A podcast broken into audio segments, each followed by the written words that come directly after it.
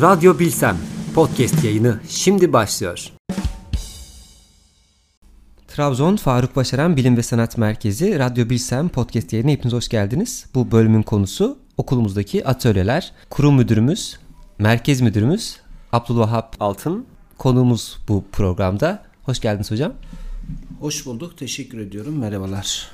Hocam her sene atölyelerimiz vardı ama bu, bu yıl farklı bir açılım yaptık. Ne yaptık? Bu sene atölyelerle ilgili neler değişti? Oo çok güzel. Neler yaptık? Çok şeyler yaptık. Nereden başlayalım? Atölyelerden başlayalım.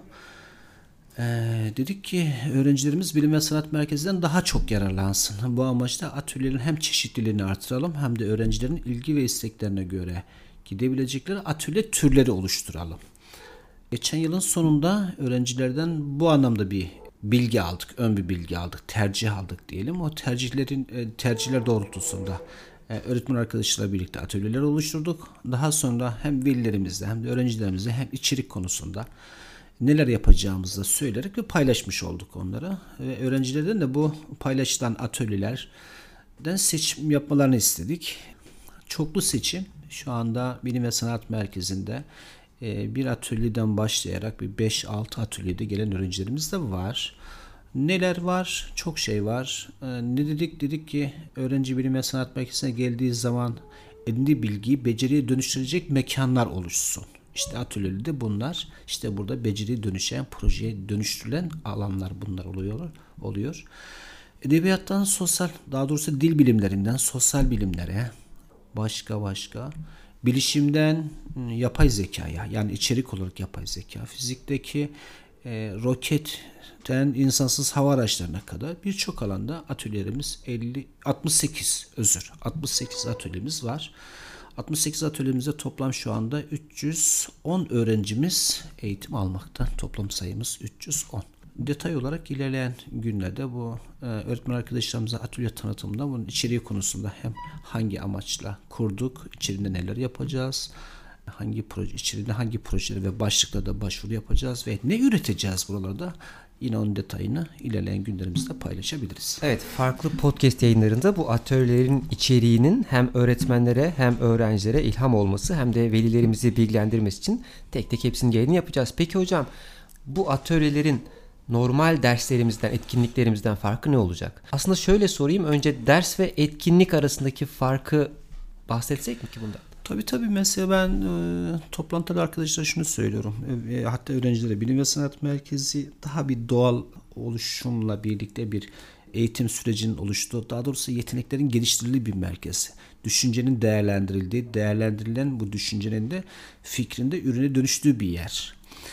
Ta, e, daha doğrusu şu belki de okullarda soru çözülür, bilim sanatta sorun çözülür. Bu anlamda e, sorun çözebilmek için en rahat, en doğal bir ortamın olması gerekiyor. Ha ders deyince tırnak içerisinde kuralları, şusu, zili bir okulu andırıyor böyle. Hatırlatıyor. Dolayısıyla bizde etkinlik var. Yani o anlamdaki etkinlik. Yani öğrencinin içerisinde olduğu, çalışmanın içerisinde olduğu, öğrencinin öncelendiği bir e, çalışma alanı diyebilirim veya şartları diyebilirim. Etkinlik bu. Böyle ifade ediyoruz. Atölyelerde bu etkinliklerde dedim ya çocuklar bilgi ve beceriyle bir bec daha doğrusu bir bilgiye donatılıyor veya ihtiyaç duyduğu bilgi veriyor. E, bilgiler veriliyor, paylaşılıyor ama atölyede ise bunlar bir beceriye dönüşüyor. Bir ürüne dönüşüyor. Bir takım çalışmasıyla birlikte o yolculukta e, bir ürün ortaya çıkıyor. Kısaca bir problem çözülüyor aslında. Problem tanılan, tanımlanıyor e, derecelendiriliyor, aşamalandırılıyor ve daha sonra da çözüm sürecinde de doğru bir yolculuk oluyor. Dolayısıyla atölyeler bu anlamda önemsediğimiz bir çalışma alanları e, diye ifade edebilir. Peki hocam son olarak veli ve öğrencilerimize çok fazla atölyemiz var. Atölye seçerken, atölyelere karar verirken nelere dikkat etmeliler, neleri düşünmeliler? Belki onun e, şöyle bir şey diyelim. Yani öğretmen arkadaşlarıma ve öğrencilere şunu söylüyoruz. Siz atölyelerde bir, bir aylık süreç içerisinde yani dört hafta özgürsünüz. Gidin bakın birlikte öğretmeninizle konuşun çalışmaları bir izleyin. Öğrencilere ifademiz bu. Eğer kendinizi orada buluyorsanız yeteneklerin gelişebileceği bir yer olarak görüyorsanız bir parçanız ise orada kalın. Öğretmen arkadaşı da diyoruz ki gelen öğrenci de sizin bir parçanız ise çalışmanın bir parçası ise e, onu tercih edin. Daha doğrusu konuşun. Bu süreci öğretmen öğrenci planlasın. Dolayısıyla bir velinin isteği, sadece bir öğrencinin isteği veya yönetici olarak benim de bir isteğimden ziyade çalışma yapılacak alandaki atölyelerde öğrenci ve öğretmenin ortak istekleri, daha doğrusu bu isteklerin buluştuğu nokta anlamlandırılırsa işte orada güzel bir çalışma oluyor.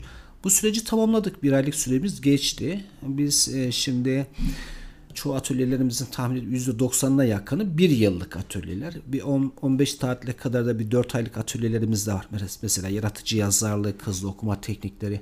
Ama hızlı okuma tekniklerinin de bu süreçte bir projeye dönüşecek aslında. Sadece hızlı okuma teknikleri konusunda öğrencilerin bir teknik anlamındaki e, bir teknik e, edinimi ve onun hızlı okumaya dönüşmesi değil bu çalışmaların işte bir başkası tarafından da veya e, öğrenci gruplarına veya yetişkin gruplarına yönelik olarak yapılacak bu hızlı okumadaki gelişen teknik nedir? Biz neyi geliştirdik? Neyi fark ettik? Yani daha bir anlamlandırdığımız nokta neresidir? Onun üzerinde bir çalışma yapılıyor, projelendiriliyor. 15 tatil, ara tatil, Şubat tatili diyelim. E, ondan sonra bu atölyelerin farklı alanlara yine evrilecek. Ama yine bu öğrenciyle öğretmenle yapılacak bir çalışmanın sonucunda gidebilecek yol haritaları yine çizilmiş olacak. Ama e, e, bilişim alandaki atölyelerde mesela şu anda robotik e, atölyelerimiz var. Örümcek robot atölyemiz var. Yapay zeka atölyelerimiz var. Bilim olimpiyatları var. Bilim olimpiyatları zaten yıl içerisinde devam ediyor ki bu seneki kültürümüz o bizim.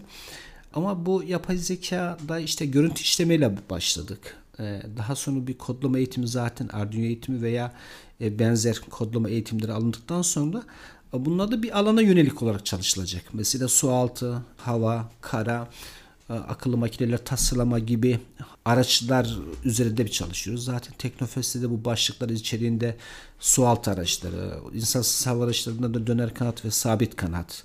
E bu sene konsepte roketi de koyduk. E, bir de model uydu da çalışacağız bu yıl. Elektrikli bir araç üzerine bir çalışmamız var. Bunların atölyeleri kuruldu. E, öğrenci grupları oluşturuldu. Şu anda bir çalışmalara başlandı. Dedik ya süreç içerisinde ihtiyaç duyulan alana göre e, öğrenciler de evrilecekler. Orada da bu çalışmalar bir anlam kazanmış olacak. Çok teşekkürler hocam. Bu ilham verecektir birçok e, kişiye. Son olarak eklemek istediğiniz bir şey var mı hocam? Tabii tabii. Mesela ekleyelim şunu da ekleyelim. E, ve Sanat Merkezi bu radyo yayında çok geç kaldı. Aslında geç kalmadı ya. Biz niye öyle diyoruz ki? Her şey vaktinde. Demek ki vakti şimdiydi. Öyle diyelim. Bu konuda özverili gayretin ısrarlı çalışman ve ısrarlı işte araç gereç istemen benden mutlu etti. Sağ ol, var ol Kubilay Hocam. Seninle bu iş başlamış oldu. Öğrencilerimiz için de güzel oldu. E, mikrofonla konuşmak her ne kadar can e, bu ekran arkasında da veya canlı ekran arkasında bir sözlü bir yayın ise de de insanlar bir heyecanlanır. Ama ben öğrencilik yıllarımda çok mikrofon karşısında oldum. Hatta böyle bizim bir ekip vardı. O zaman zaman düğünde sunuculuk yapardım. Böyle milli eğitimdeki e, bayram organizasyonlarında da sunuculuk yapardım. Dolayısıyla onu atmış olduk ama diyoruz ki öğrencilerimiz için de bu mikrofonla tanışmak, işte onun karşısında konuşmak farklı bir duygu. İşte çocuklarımız da, öğrencilerimiz de, genç arkadaşlarımız da bu olayı yaşasınlar, içselleştirsinler. Kendi güvenleri konusunda daha bir ileride olsunlar, önde olsunlar. E, çok şey bu, bu süreç onlara da çok şey kazandıracak. Emeğinize sağlık. Çok teşekkür ediyorum. Ve bizi dinleyen e, herkese de saygılar ve sevgiler. E, diyoruz ki buyurun gelin. Benim sanatta sizlere de iş var. Size de çalışma alanı var.